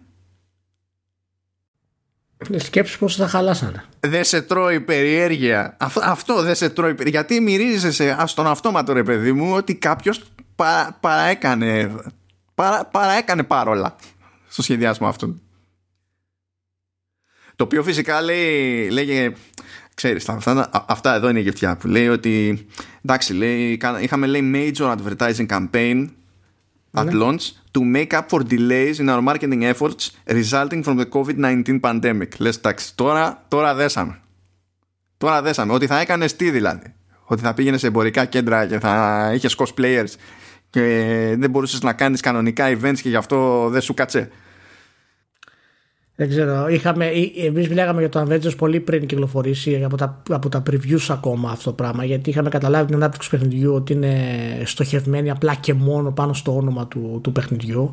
Το να θες να βάλεις τώρα σε δύο χρόνια ανάπτυξη έναν τίτλο ο οποίος είναι open world με όλους τους super heroes ε, είναι πολύ πιο φιλόδοξο από ό,τι μπορεί να συλλάβει η Square Enix. Γι' αυτό λέω ότι μάλλον σκέφτηκε όπως το 1980 όπου πετάγανε πάνω ένα James Bond και ήταν έτοιμοι να πουλήσουν ας πούμε ή Rocky και ήταν έτοιμοι να πουλήσουν είναι πολύ λανθασμένη αυτή η λογική. Όχι, Ηλία, όχι, όχι, διαφωνώ. διαφωνώ. Ε, Σκέφτηκαν όπως το 2013. Α, το 2013. ναι, οπότε είχε βγει το, εκείνο το reboot του Tomb Raider που αν θυμάσαι τότε συζητάγαμε και μεταξύ μας ότι δεν είναι λογικό να περιμένει ε, να πετύχει τις πωλήσεις που έλεγε ότι θέλει να πετύχει. Ναι, ναι, ναι. ναι. Και φυσικά δεν τις πέτυχε και έλεγε σκέψου τώρα, είχε βγει αρχές Μαρτίου του 2013. 26 Μαρτίου του 2013 είχε πουλήσει 3,4 εκατομμύρια κομμάτια από το Tomb Raider και είχαν δηλώσει απογοητευμένοι γιατί δεν πιάστηκαν οι στόχοι. Θα σου πω κάτι, γιατί σαν εταιρεία δεν κάνει ένα, ένα tone down αφού δεν μπορεί δεν να απεξέλθεις στα ύψη που θέλει να απεξέλθεις. Α κάνει ένα tone down και ας γίνει εταιρεία remake. Α βγάλει δηλαδή remake τα Final Fantasy που έχει κάνει μέχρι τώρα, θα τις κοστίσουν πολύ λιγότερο, θα του αποφέρουν τουλάχιστον 4 με 8 εκατομμύρια πωλήσεις το κάθε, το κάθε παιχνίδι να, να κάνει αυτό το πράγμα. Να σταματήσει να θέλει να είναι AAA εταιρεία αφού δεν μπορεί να τα καταφέρει. Δεν μπορεί να δίνεις τόσα χρήματα να πάρεις το Avengers της Marvel και να θες να το βγάλεις και να πας μπροστά με δύο χρόνια ανάπτυξη. Είναι, είναι τρομερά τα πράγματα αυτά. Τρομερά πράγματα αυτά. Καλά, δεν νομίζω. Δύο χρόνια πρέπει να είναι από την αποκάλυψη. Δεν νομίζω να το δουλεύαν αυτό δύο χρόνια. Αφού ήταν άφαντη. Η Eidos Montreal, ας πούμε, έκανε από πολύ καιρό πριν δεν έκανε τίποτα. τίποτα. Δεν έκανε τίποτα που να φαίνεται δημοσίως. Ναι, πόσο πιστεύεις έκανε ανάπτυξη; Εγώ ε, δύο χρόνια δεν εννοώ συνολικά. Εννοώ από τότε που έγινε να ήταν άντε και ένα χρόνο πριν συνολικά η όλη αυτή η διαδικασία. Το pre-production, ας πούμε, κτλ. Πώς νομίζω, ότι, νομίζω ότι έγινε ανάπτυξη τέσσερα χρόνια; Δεν υπάρχει περίπτωση για μένα. Δεν υπάρχει περίπτωση. Θα το ψάξουμε αυτό να το δούμε. Ναι. Ε, πάντως φέρθηκε και όπως φέρθηκε το 2011 Ηλία που είχε βγάλει το, το Hitman Absolution θυμάσαι; Oh, Hitman Absolution Hitman Absolution το οποίο ε, εντάξει, του πήρε, εντάξει είναι Hitman δεν πουλάει το ίδιο εύκολα με Tomb Raider μην ε, και τι είπα 2011 λάθος συγγνώμη 2012 12. και μέχρι την άνοιξη του 2013 είχε πουλήσει 3,6 εκατομμύρια. Τα οποία λέει ήταν πάλι κατώτερα των προσδοκιών. Γενικά υπάρχει ένα μοτίβο. το μόνο που το έσπασε με τους δυτικούς μεγάλους τίτλους ας πούμε της Square Enix ήταν ε, το Mankind Divided. Ναι. Το οποίο πήγαν έλπιστα καλά με βάση τα projections που είχαν. Γενικά, ναι, ναι, τα... ναι, ναι. με τα δυτικά τους στα μεγάλα IP εδώ και χρόνια πέφτουν συνέχεια έξω. Ναι, δεν μπορούν να τα, να τα χρησιμοποιήσουν. Το έχουμε ξαναπεί αυτό το πράγμα. Δεν μπορούν να καταλάβουν ακριβώς το πώς να τα χρησιμοποιήσουν. Ε, δεν γίνεται. Εντάξει, δεν είναι τρελό. Γιατί έχουν καταλάβει πώς να χρησιμοποιήσουν τον Ομούρα. Με τρελαίνεις τώρα εδώ πέρα. Δηλαδή. Ναι, δεν έχουν καταλάβει ναι. Χριστό τόσα χρόνια. Είναι γενικότερη κρίση στην εταιρεία. Απλά το να θέλουν να ασχοληθούν με τη Δύση είναι κάτι το οποίο πάντα είχαν πρόβλημα σε αυτό το πράγμα. Δηλαδή ήταν πολύ τυχεροί ε, που πιάσαν τα Final Fantasy όπως πιάσανε κτλ. Αλλά να χρησιμοποιήσουν δυτικής νοοτροπίας τίτλους στη Δύση, εκεί κα, κάποιο τρόπο σταματάνε όλα. Δεν ξέρω γιατί. Εντάξει, για να είμαστε λίγο πιο δικοί, έτσι. Ε, μετά είχαν θέμα στο Hitman, δηλαδή δώσαν ευκαιρία και άλλοι στο Hitman με το reboot. Και εκεί τι, αν κατάλαβα καλά ψάχνοντάς το λίγο πριν ξεκινήσουμε, ε, παίζει το όλο το concept με το episodic να ήταν κάτι που σκαρφίστηκε η IO και να έκανε backfire, να μην ήταν παπάτσα της Square Enix αυτό. Ε, εγώ δεν πιστεύω ότι ήταν της Square Enix αυτό. Εγώ πιστεύω ότι ήταν της IO. Γιατί ήθελε να πάει ανεξαρτησία, ήθελε να είναι ανεξάρτητη η εταιρεία. Αλλά το, το, το Hitman, μην ξεχνάμε ότι δεν είναι και το καλύτερο παράδειγμα. Γιατί το Hitman δεν μπορεί να το πεις ουσιαστικά AAA με την κανονική έννοια. Είναι, είναι gold double A. Κάπως έτσι να το πούμε. Γιατί δεν έχει καθόλου story, δεν έχει τέτοια πράγματα μέσα. Είναι τελείως. Ε, το Absolution είχε ηλία, αλλά το εκτίμησε. Ναι, εντάξει. Είναι τελείως μηχανισμοί. Αλλά ναι, δεν νομίζω. Αυτό ήταν κίνηση της IO γενικά πιστεύω, όχι, όχι της Square. Όταν έχεις τόσους δυτικούς τίτλου δεν τους πας καλά και έναν κάπως τον πας καλά, ε, νομίζω λέει πάρα πολλά. Δεν ξέρω, δεν ξέρω τι άλλο να πω για τη Square Enix. Γενικά φέτος ε, την έχουμε πάρει παραμάζωμα. Δεν φταίμε εμείς, αλλά. Μα είναι κρίμα, δεν είναι κρίμα. Γιατί πρώτα απ' όλα, έτσι, το Hitman το reboot στην τελική ήταν καλό παιχνίδι. Το, το Tomb Raider το reboot μπορεί να μην ήταν το καλύτερο reboot των όλων εποχών, αλλά ήταν, καλό, ήταν καλή προσπάθεια. Και προχωρώντας ναι. τα υπόλοιπα τα sequel, βελτιώνονταν κιόλας. Δεν είναι δηλαδή ότι. Ναι. και καλά μούφε και δεν συμμαζεύεται. Αλλά πραγματικά δεν καταλαβαίνω με ποια λογική κάνουν forecasting ώστε να πέφτουν μονίμως τόσο έξω και να πρέπει εμείς να μένουμε πάντα έκπληκτοι. Δηλαδή δεν το καταλαβαίνω αυτό καθόλου. Δεν ξέρω. Δεν ξέρω, δεν ξέρω μάλλον, δεν ξέρω. Λοιπόν. Έβαλα ένα opinion piece του Games Industry ναι. στα links. Ναι. Ήταν ναι. για πάρτι σου αυτό. Το είδα, το είδα. Ναι, λέει the 70 dollar AAA price point. It's about time. Opinion. Είχα αρχίσει να ενοχλούμε από τον τίτλο. Ταυτόχρονα είχα αρχίσει να διασκεδάζω επειδή φανταζόμουν να τη δική σου ενόχληση από τον τίτλο. Μετά και... σταμάτησα να με ενδιαφέρει το διασκεδαστικό μέρος της όλης σκέψης γιατί είδα ποιος το έχει γράψει αυτό το πράγμα. Ο Ρομπ Φαχαή. Ναι, Φαχαή. φαντάζομαι Φέιχη θα διαβάζετε. Φέιχη. Ο, ο οποίος, αν δεν έχω ναι, σωστά δεν θυμάμαι, ε, και είναι πιο πάλιορας από, από Games Industry ε, ναι. και είναι στην Ιαπωνία ως ακαδημαϊκός. Και αρχίζω και βιδώνω όσο το σκέφτομαι αυτό. Είναι, είναι χαρακτηριστικό πάντως ότι μέσα στο άρθρο ε, δεν παίρνει τελείως το μέρος της, ε, των 70 ας πούμε της τιμής ε, προσπαθεί να το δικαιολογήσει κάνει κάποια, κάποια άλματα με το πώς ήταν τα χρήματα τότε το οποίο πάντα το θεωρώ πολύ περίεργη λογική για να προσεγγίσεις ε, ένα τίτλο σήμερα λέει παραδείγματος χάρη μέσα ε, ότι στην ουσία αυτή τη στιγμή πληρώνουμε ε, 52 δολάρια για τα παιχνίδια. Του ε, κάποτε. Με, ναι. ναι. με βάση ξέρω εγώ ότι το πόσο κόστησε το δολάριο στην ουσία ρε παιδί μου ε, το, το 2005. Και Και ε, αυτό δεν σημαίνει σήμερα... ότι οι μισθοί έχουν αυξηθεί με τον ίδιο ρυθμό. Αλλά ποιος ασχολείται; Είναι, λίγο, ναι, είναι λίγο περί... αυτό, αυτό το έχω δει κι αλλού που το κάνουν.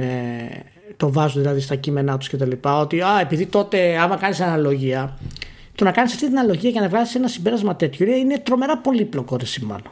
Δεν, δεν, δεν μπορώ να το χρησιμοποιήσω ως παράδειγμα αυτό συγκεκριμένο. Γιατί έχει αλλάξει όχι μόνο η αγορά, έχει αλλάξει ακόμα και τα services των video games.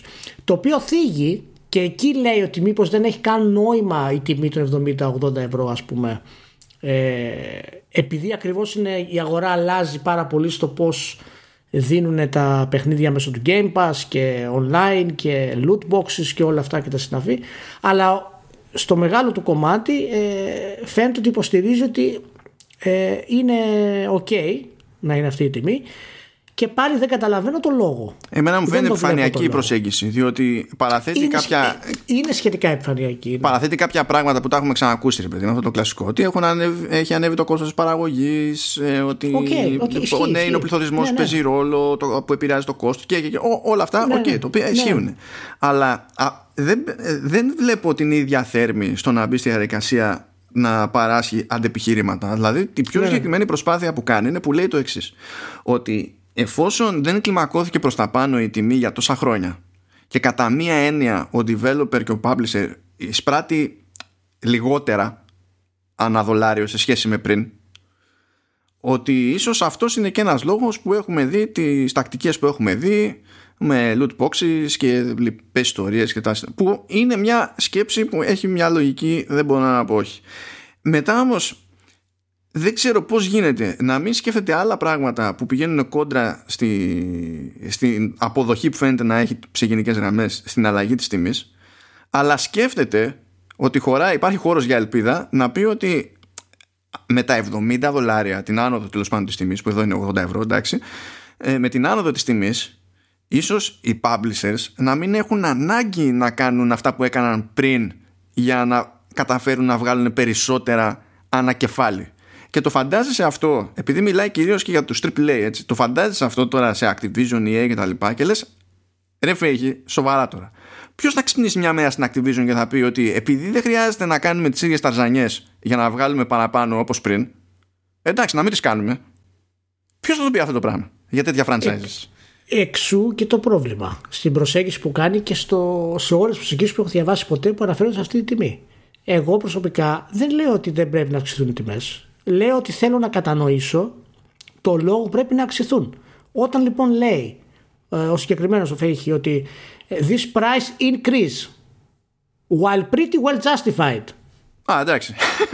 Κατευθείαν. Okay, okay. Γιατί πρέπει να το πιστέψω εγώ αυτό; Επειδή έχουν ανέβει ε, οι τιμές του developer. OK, okay, δεκτό.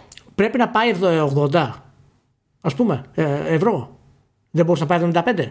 Δηλαδή, Πώς μπορούμε να φτάσουμε σε μια λογική προσέγγιση όταν δεν ξέρουμε κάποια βασικά πράγματα; Και εγώ σου λέω δεν χρειάζεται να αναλύσουμε τώρα να μας πούνε εταιρείες ακριβώς τι κάνουν και όλα αυτά τα πράγματα. Αλλά δεν μπορεί εσύ ως δημοσιογράφος να λες ότι ε, είναι well justified η τιμή και να τα αφήνεις εκεί. Μα ειδικά όταν ασχολούμαστε και με κάποιες εταιρείες που θα βγουν και θα πούνε, ξέρω εγώ, ότι τη χρονιά που κλείσαμε είχαμε περιθώριο κέρδου 60%.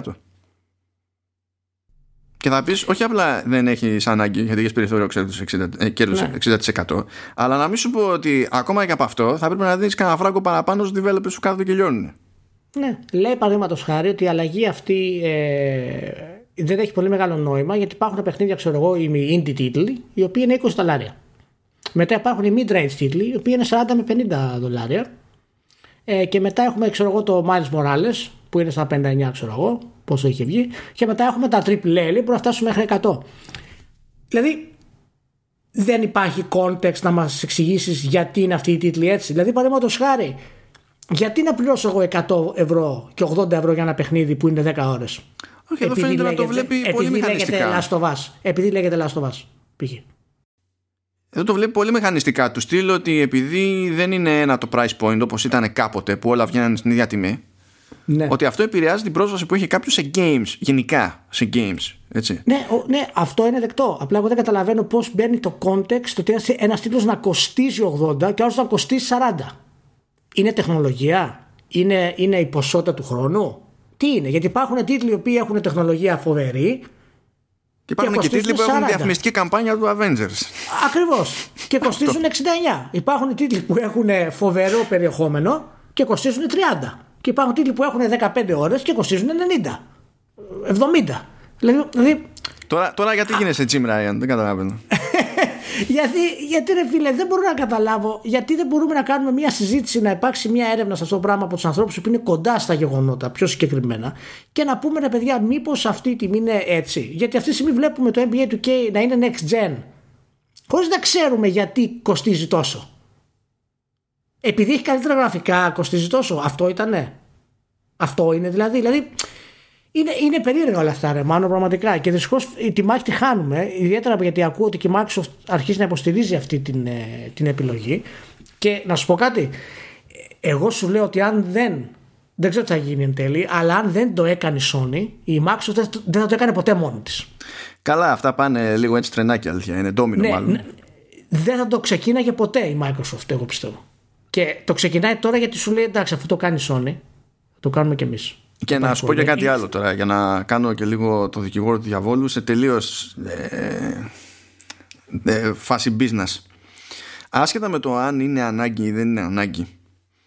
Αν δει γενικά η βιομηχανία ότι ανεβαίνουν πάρα πολλοί συνδρομητικές υπηρεσίες ε, και ότι ε, πέφτει πολύ παράλληλα ε, η, η αγορά-αγορά του, δηλαδή η αγορά του τίτλου θέλω να πω συγκεκριμένα ναι ε, τότε θα γίνει ό,τι έχει γίνει και σε άλλες περιπτώσεις σε άλλες ε, βιομηχανίες παύλα αγορές που ξέρεις ότι αυτός που θέλει να κάνει legit αγορά κατά πάσα πιθανότητα είναι αυτός που ε, θεωρεί λογικό να ξοδέψει και περισσότερα για αυτό που γουστάρει.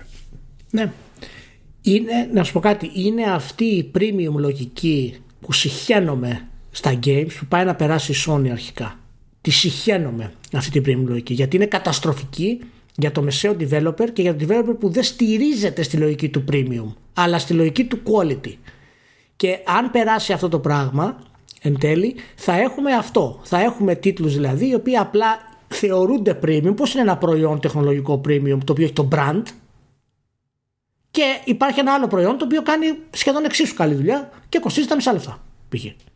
Θα έχουμε Nintendo αυτή Seal of Quality, Ηλία.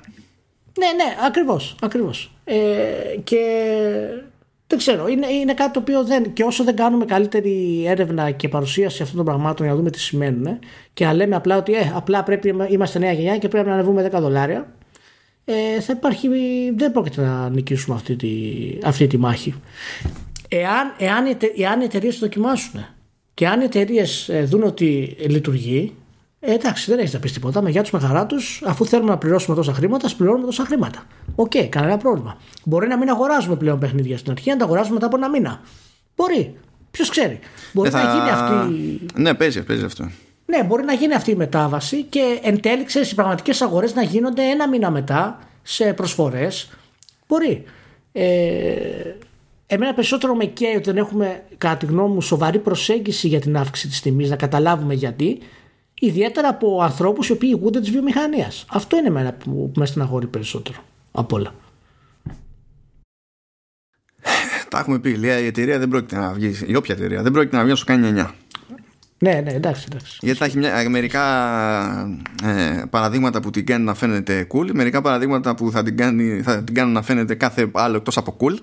Και ισχύει, στο μυαλό της εταιρείας αυτό δεν αξίζει το ρίσκο. Είναι τόσο απλό δηλαδή. Ισχύει, ισχύει. Εντάξει, όχι, το, το δέχομαι. Το δέχομαι okay, αυτό βέβαια σημαίνει ότι πρέπει κάποιοι άλλοι να μπουν στη διαδικασία να, να σκέφτονται. Δηλαδή, να, και στην περίπτωση του Φέιχη, ας πούμε, μπορούσε να τα πάει λίγο καλύτερα σε αυτό το opinion. Ναι, και, και, και επιχειρηματικά για μια εταιρεία να το κάνει αυτό το σκέφτομαι. Τουλάχιστον μπορείς, άμα είσαι ο CEO της εταιρείας, να μην βγαίνεις να λες ότι ε, τα παιχνίδια έχουν πολύ περισσότερες ώρες διασκέδαση, άρα κοστίζουν περισσότερο, είναι λογικό. Ναι. μπορείς να μην βγαίνεις να το λες αυτό το πράγμα. Κάνε αυτό που θες με την εταιρεία σου, αλλά μην βγαίνεις να το δικαιολογήσει με αυτόν τον τρόπο. αυτό, δηλαδή, τέλος πάντων. Αυτό. Και κάπως έτσι καταλήγουμε ξανά στο Phil Spencer, ο οποίος δεν το βουλώνει με τίποτα. Νομίζω δεν. έχει, δεν έχει, αρχίσει, έχει αρχίσει καλά κάνει. Άστορα γιατί έχει... πρέπει να φτάσει στη Sony τώρα. Λοιπόν, πρέπει να ανεβούμε. Έδωσε μια συνέντευξη στον Ηλάη Πατέλ του The Verge. Ήταν podcast βασικά και ο άνθρωπος έκανε κάτι ηρωικό. Και το λέω ότι είναι ηρωικό γιατί έχει χρειαστεί να το κάνω και δεν ήταν ωραία εμπειρία. Τόσες φορές και αν χρειάστηκε. Έκανε από μαγνητοφώνηση του podcast. Ολόκληρη Ω, συζήτηση. ω, Και φυσικά έχει βγει από ω. μαγνητοφώνηση και είναι τεράστιο πράγμα. Δεν τελειώνει με τίποτα με τίποτα, με τίποτα. η συζήτηση αυτή. Ε, Είναι εντάξει, δηλαδή κάντε χώρο, αξίζει να τη διαβάσετε ή αν τη θέλετε αλλιώς στην τελική έχει και link νομίζω το, η απο- στην απομαγνητοφώνηση στο transcript για το επεισόδιο του Decoder podcast τέλος πάντων που παίζει αυτή η κουβέντα. Τώρα, έχει πολλά ενδιαφέροντα στοιχεία η συζήτηση αλλά ένας λόγος που μου έμεινε όχι ο μόνος, αλλά ένας λόγος που μου έμεινε είναι ότι βγήκανε μερικές πληροφορίες παραπάνω για το τι σοϊ, πώς λειτουργεί ως business του Game Pass. Διότι εμείς ξέραμε πώς είχε ξεκινήσει και το είχαμε σχολιάσει και στο παρελθόν και λέει σε αυτή τη συνέντευξη ο Spencer ότι όντως είχε ξεκινήσει έτσι αλλά στην πορεία δεν συνεχίστηκε ακριβώς έτσι. Πώς είχε λοιπόν ξεκινήσει; Υποτίθεται ότι το ε, τι μέρος της συνδρομής ας πούμε θα πιστωθεί ο, στο, στον α ή β developer ε, εξαρτάται από το πόσοι παίζουν το παιχνίδι. Τώρα έχουν ξεφύγει από αυτό το metric και υπολογίζουν και άλλα πράγματα και υπολογίζουν και το πόση ώρα θα ασχοληθεί κάποιος με το παιχνίδι. Το οποίο ευτυχώς για μένα δέχεται και ο Spencer ότι δεν είναι λύση για όλες τις δουλειές και για όλες τις περιπτώσεις. Αυτό το metric έχει και κάποιον κίνδυνο κατά πάσα ανάλογα με την περίπτωση έχει κάποιο κίνδυνο αλλά έκανε και ένα κόπο παραπάνω να πει και διάφορα σενάρια βάσει των οποίων καταλήγει να στήσει στο Game Pass και λέει ρε παιδί μου ότι μπορεί να χρηματοδοτήσουμε πλήρως την ανάπτυξη ενός παιχνιδιού. Χωρίς να το πούμε δεν θα το βγάλεις αλλού ε, μπορεί επίσης ε, κάποιος να έρθει και να πει ότι εγώ βάζω το παιχνίδι μου στο Game Pass αλλά θέλω τόσα και το συζητάμε. Μπορεί ναι, μπορεί όχι. Σε κάποιον άλλον μπορεί να μην έχει τελειώσει το παιχνίδι ξέρω εγώ, να έχει δουλειά ακόμα μπροστά του και να ξεκινήσουμε μια συζήτηση και να πούμε ότι κοιτάξτε να δεις εμείς θα βάλουμε αυτά τα λεφτά που θα είναι ένα μαξιλάρι αυτά τα λεφτά ό,τι και να γίνει θα τα δώσουμε δεν, θα είναι, δεν είναι απαραίτητα η χρηματοδότηση της όλης προσπάθειας κτλ. Αλλά αυτά από εδώ θα τα βγάλεις. Τελεία. Οπότε δεν έχεις να φοβάσει, ξέρω εγώ, από ένα σημείο και πέρα. Πώ να έχεις να είναι εσύ και να το κάνεις το παιχνίδι. Και ανάλογα σου λέει. Ε, φαίνεται γενικά ότι δεν υπάρχει μία συγκεκριμένη προσέγγιση ενώ ξεκίνησε έτσι τώρα σίγουρα δεν είναι έτσι και δεν ξέρει και ο ίδιος και ο Σπένσερ ποια θα είναι η κατάληξη γιατί λέει ότι θεωρεί πως δεν έχουν βρει ακόμη το, την τελική μορφή τέλος πάντων αυτής της business και ότι γι' αυτό το λόγο δοκιμάζουν και πράγματα όπως θα δοκιμάζουν. Ναι, ναι, δεν μου κάνει εντύπωση. Ε, είναι πολύ πιο solid από ό,τι θα περίμενα για μια τόσο πολύπλοκη ε, κίνηση και μου αρέσει που λέει μέσα ότι θέλουμε τα third parties να έχουν επιτυχία στο Game Pass. Έχει δηλαδή η, η καρδιά του Game Pass, η φιλοσοφία του Game Pass δεν είναι τα first party. Το έχουμε ξαναπεί αυτό το πράγμα. Κανένας δεν θέλει να το καταλάβει. Ναι, και είναι και Ε, το, γενικά. ένα από τα σημεία στα οποία βασίζω και τη θεωρία μου, τη θεωρία μου ε, εκείνη την κόντρα που έχω με τον όρο Netflix for Games. Επειδή εκεί ισχύει το ανάποδο. Ναι, ναι, ναι, ναι, ναι, ναι. Ε, τέτοιο. Απλά είναι το, το μηχανικό μέρος ε, ταιριάζει ως Netflix for Games, όχι το, το ουσιαστικό ας πούμε. Είναι ένας τρόπος απλά για να το πεις σαν συνδρομητική υπηρεσία. Ε, δεν σημαίνει κάτι άλλο δηλαδή παραπάνω. Αλλά ο Spencer έχει πιάσει το νόημα του Game Pass σε αυτό το πράγμα. Το μόνο που πρέπει να κάνει τώρα deliver είναι να μπορέσει να, να το κάνει βιώσιμο ε, σε βάθος χρόνου και τους developers. Με ποια έννοια; Με την έννοια ότι ο άλλος να ξέρει ότι αν μπει στο οικοσύστημα του Game Pass θα μπορεί όχι μόνο να πουλήσει το παιχνίδι του αλλά να χρηματοδοτήσει και το επόμενο.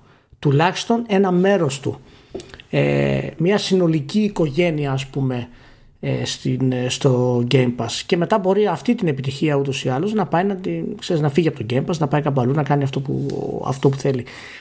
Πιστεύω ότι έχει την ε, ότι έχει ένα όραμα ο Spencer γενικά για το gaming industry για τη βιομηχανία, όχι μόνο για τη Microsoft. Πιστεύω ότι έχει αυτή την κάψα να κάνει τη βιομηχανία πιο, πιο ανοιχτή, πιο προσβάσιμη ας πούμε, στο, στον κόσμο. Ε, δεν ξέρω τώρα πραγματικά πώς θα γίνει, το, τι πωλήσεις χρειάζονται, πόσα downloads χρειάζονται για ένα παιχνίδι να είναι ok. Δηλαδή είναι ολόκληρο πακέτο πρέπει να φτιάξουν μάλλον και είναι πολύ πολύπλοκο αυτό το πράγμα. Είχε και κουβέντα που αυτό μου κάνει εντύπωση. Βασικά, τώρα τελείω intellectual δεν μου κάνει πραγματικά εντύπωση, αλλά μου κάνει εντύπωση το ότι γινόταν, γίνεται, φαίνεται στη συζήτηση τόσο φορά παρτίδα. Ο Πατέλ τον ζορίζει, τον ζορίζει. Δηλαδή, πιάνει και πιέζει πολύ το θέμα για το streaming. Και δείχνει ότι ο ίδιος πιστεύει ότι το, το streaming έχει ξεκάθαρα τα φόντα να αντικαταστήσει, όχι να υποκαταστήσει κατά περίπτωση το, το, το local hardware ας πούμε. Και το ξαναπιάνει και το ξαναπιάνει και το ξαναπιάνει και ο Spencer διαφωνεί. Και φαίνει και παραδείγματα από άλλες αγορές και από άλλα ανάλογα φαινόμενα, ξέρω ε, Κάνει και κάποιους παραλληλισμούς, ας πούμε, με τα, με τα Sonos, τα ηχεία, τα δικτυωμένα που έχεις στο σπίτι του, ξέρω εγώ. Γιατί λέει ότι έχουν αλλάξει τα πράγματα όσο έχουν αλλάξει. Έχουμε περάσει στο streaming, αλλά εγώ λέει κοιτώντας το σπίτι μου, ε, με τη στροφή που γίνεται στις αγορές αυτές, εγώ καταλήξει με περισσότερο hardware και με ικανότερο hardware. Άσχετα λέει, μπορεί κάποιος να μην κυνήγησε να, το, να μου το φορέσει, ξέρω εγώ, ή οτιδήποτε. Μπορεί να μην το χρειάζομαι αντέ καλά. Αλλά στην πράξη, εγώ βλέπω ότι καταλήγουν περισσότερο hardware στο σπίτι μου. Πάντως ε, είναι ένα από τα θέματα τα οποία το έχουμε συζητήσει και μαζί. Ε, νομίζω ότι είναι ένα συγκεκριμένο σημείο που θα φέρει τη βιομηχανία να κάνει αυτή τη στροφή και αυτό το σημείο είναι τεχνολογικό. Ε, εάν όντως έχουμε ε, streaming σε games με την ίδια ποιότητα και ευκολία που βλέπουμε 4K στο Netflix ή μια ταινία στο Apple TV ας πούμε τότε θα γίνει μάλλον και όποιος είναι πρώτος εκείνη την περίοδο και το πιάσει θα μπορέσει να το κάνει. Εγώ πιστεύω ότι πραγματικά εάν κάποιος δεν έχει προβλήματα σε θέματα lag, σε θέματα τίποτα από αυτά, είναι πατάς το play και παίζεις ταινία. Και είναι 4K, απολαμβάνει τηλεόρασή σου και παίζεις. Εάν φτάσουμε ποτέ σε αυτό το σημείο, τότε θα γίνει μεγάλη στροφή. Εγώ είμαι αυτής της όψη. Δεν ξέρω αν μπορούμε να φτάσουμε. Αλλά φαντάζομαι ότι η ταχύτητα του Ιντερνετ θα γίνει ακόμα πιο γρήγορε, πιο γρήγορε, πιο γρήγορε. Και κάποια στιγμή σε βάθος χρόνου θα γίνει. Εντάξει, εγώ δεν πιστεύω ότι θα πάρει το ένα τη θέση του άλλου. Πιστεύω ότι θα συνεπάρχουν και ότι θα βοηθά το, το ένα το άλλο. Και δεν. Ότι θα περιοριστεί ο, ο ρόλος του hardware ενδεχομένως, εντάξει, okay, αυτό μπορώ να το φανταστώ. Και να, μετά να είναι και αυτό πάτημα για να γίνει πιο premium, που ήδη είναι πιο premium. Ήδη πήγαμε σε μια κατάσταση, σε μια γενιά που το 500 είναι το νέο στάνταρ. Τα υπόλοιπα είναι να είχαμε να λέγαμε βασικά. Το ότι υπάρχει μια έκδοση έτσι, μια έκδοση U έτσι. Είναι θέμα στρατηγικής περισσότερο, ας πούμε. Αλλά να πεις ότι παίρνω το canonical version ας πούμε, του συστήματος είναι 500 Αν, ανεβήκαμε. Ε, και έχουν το περιθώριο να κινηθούν ε, παναλόγως γιατί αυτός που θα όπως λέγαμε τώρα και στην προηγούμενη ζήτηση αυτός που θα νοιάζεται θα, δεν θα έχει πρόβλημα εγώ έχω την εντύπωση ένα σαν ένα όραμα τεχνολογικό ας πούμε ότι όσα πράγματα μπορούν να είναι ψηφιακά θα γίνουν ψηφιακά. Ε, υπάρχουν πρακτικά ζητήματα όμως. Υπάρχουν ε, επίσης σε αυτό το τομέα ειδικά όχι μόνο στο, στο gaming και στο βίντεο και τα λοιπά ε, τρέχουν και debate και για το περιβαλλοντολογικό της υπόθεσης έκανε και έβγαλε και η Sony μίσθωσε μια έρευνα σχετικά πρόσφατα και για το κόστος του, του game streaming και ανάλογα τώρα με το πόσο παίζει κάποιος ξέρω εγώ, πόσο συχνά και τα λοιπά υπάρχουν σενάρια στα οποία το, το game streaming επιβαρύνει περισσότερο το, το περιβάλλον συνολικά από το να έχεις local hardware και τώρα θα μου πεις ποιος ασχολείται με αυτά πριν από 10 χρόνια δεν θα είχε ασχοληθεί κανένας αυτό αν, αυτό αν αποδειχθεί έτσι θα είναι, θα είναι δύσκολο να ξεπεραστεί το περιβάλλον. Ασχολούμαστε με το περιβάλλον πολύ περισσότερο πλέον. Ναι, γι' αυτό είναι λίγο περίεργη η φάση. Και ναι, ναι. Εμένα μου κάνει εντύπωση που είδα έρευνα από τη Sony που, που δημοσιεύθηκε. Όχι γιατί έκανε, μου κάνει εντύπωση που έκανε την έρευνα η Sony. Απλά δεν πίστευα ότι ήμασταν σε φάση που είχαν νιώσει οι εταιρείες, ρε παιδί μου, ότι πρέπει να είναι απίκο για ένα τέτοιο είδους debate ώστε να μπαίνει κάπου οποιοδήποτε στη διαδικασία στη τελική να κάνει έρευνα συγκεκριμένα για το game streaming. Καλό βέβαια, καλά έκανε. Καλά έκανε. Τι λέω. Αλλά το λέω, το λέω για τη γεύση επειδή γενικά όλες αυτές οι φάσεις είναι πάντα, έχουν ένα βαθμό πολυπλοκότητας ο οποίος δεν φαίνεται με τη μία ρε παιδί μου και εξαρτάται και από άλλες κοινωνικές τάσεις και πολιτικές τάσεις. Ε, ε, εγώ διάβασα και είδα και κάτι άλλο. Να σου πω, έχει μεγαλώσει το LGBTQ. Ε, τι; Πώς δεν θα, δεν θα σταματήσει να μεγαλώνει; Τι εννοείς; Δε- δεν είναι LGBTQ πλέον, είναι LGBTQIA. Δεν το Α, αυτό ήξερα πάει καιρό. Και πλάς και Α, τέτοια. πάει καιρό. Ναι, Α, ναι. δεν το είχα δει αυτό. Γιατί είναι lesbian, gay, bisexual, transgender, transsexual, queer questioning, intersexual, allied, asexual, aromatic, gender. Ναι, ναι, ναι, ναι. Είναι αυτό που λες Οπότε υπάρχει θεωρία πλέον- των ονομάτων και υπάρχει και αυτό. Και πρέπει να εξηγήσει ότι αυτό είναι fail. Το, το, το κάθε γράμμα έχει και τέσσερις διαφορετικές τώρα. Δηλαδή allied, asexual, aroma-, aromantic, aromantic. Μάλιστα. Και agender. OK. Δεν το ήξερα, απλά το, το είδα. Μάλιστα. Καλά πάμε. Ωραία. Ε, Να, να δω που θα φτάσει, πόσα γράμματα θα φτάσει. ναι, είναι ότι πραγματικά ε, ε, νομίζω ότι όταν θεωρούμε λογικό, όταν θεωρούμε σημαντικότερο να βάζουμε έξτρα γράμματα ώστε να μην και καλά νιώσει κάποιος ότι λείπει το γράμμα του από μια, από μια στάμπα, αν αυτό είναι πιο σημαντικό, ε, δεν ξέρω τι, από πού να το πρωτοπιάσω. Δηλαδή, μόνο από άποψη αισθητική να το έπιανα, δεν δε, δεν βγαίνει. Από άποψη συνεννόησης δεν βγαίνει. Γιατί για φαντάσου κάποιος να βγει, κάπο- να βγει κάποιος και να επιμένει ότι πρέπει να το λες ολόκληρο. Δεν μπορείς να το θυμάσαι αυτό. Πάντως είδα τώρα, είδα, είδα τώρα το aromantic τι είναι. Το aromantic λοιπόν είναι συγκριτικό, συγκρίνεται με το asexual για κάποιο λόγο. Το aromantic βέβαια είναι κοινωνικό δημιουργήμα, το asexual είναι κλινικό. Το aromantic σημαίνει αυτός που δεν έχει romantic attraction σε άλλους. Αυτός που δεν θέλει καμία ρομαντική σχέση με οποιονδήποτε. Δηλαδή κάτι το οποίο πραγματικά ήταν μέρος ε, ψυχολογικού προβλήματος προσπαθούμε να το, να το κάνουμε ταυτότητα και να αφήσουμε αυτούς τους ανθρώπους ε, στη μοναξιά τους ας πούμε και στην ε, αποχή τους. Οκ, ναι, sorry, πήγα αλλού τώρα. Λοιπόν, ωραία, α- απλά μου έκανε εντύπωση γιατί είδα δύο γράμματα που δεν τα είχα και πάει και καιρό που δεν το είχα, δεν το είχα τσεκάρει. Κάπου είχα δει μια παραλλαγή που δεν θυμάμαι πώς, εννοείται ότι δεν θυμάμαι πώς ήταν, γιατί πάρα πολλά γράμματα, είναι, είναι αδύνατο να, να θυμηθώ. Ε, που είχε και κάποιο χαρακτήρα που όχι για ή- όχι απλά για allies αλλά και friends of allies ή κάτι τέτοιο και ένιωσα πολύ tactical facepalm Jean-Luc Picard εκείνη την ώρα Οκ. ότι εντάξει, παιδιά, το ζήτημα είναι να συνεννοηθούμε. δηλαδή, προέ... για τη συνεννόηση υπάρχουν αυτά τα πράγματα. Για να δούμε, για να δούμε, ναι, για να δούμε. Ναι, τέλος πάντων. Λοιπόν, φτάσαμε στο τέλος. Ναι, ωραία, Παιδιά, ξεκινήσαμε, ας- ωραία, τελειώσαμε. Τα καλά, Ωραία, καλά τελειώσαμε. έγινε. Μια χαρά ήταν. Ε, προσοχή, υπομονή και μην κάνετε χαζομάρες. Αυτό έχω να πω. Φιλιά πάρα πολλά, τα λέμε την επόμενη εβδομάδα. Και κόψτε κανένα γράμμα από αυτό το, το αρκτικό λέξο. Τι, τι είναι. το, κάπως, ναι, δεν γίνεται. Κάπως να καταλήξουμε κάπου, ξέρω εγώ. αυτό. Να είστε καλά. Τσαου.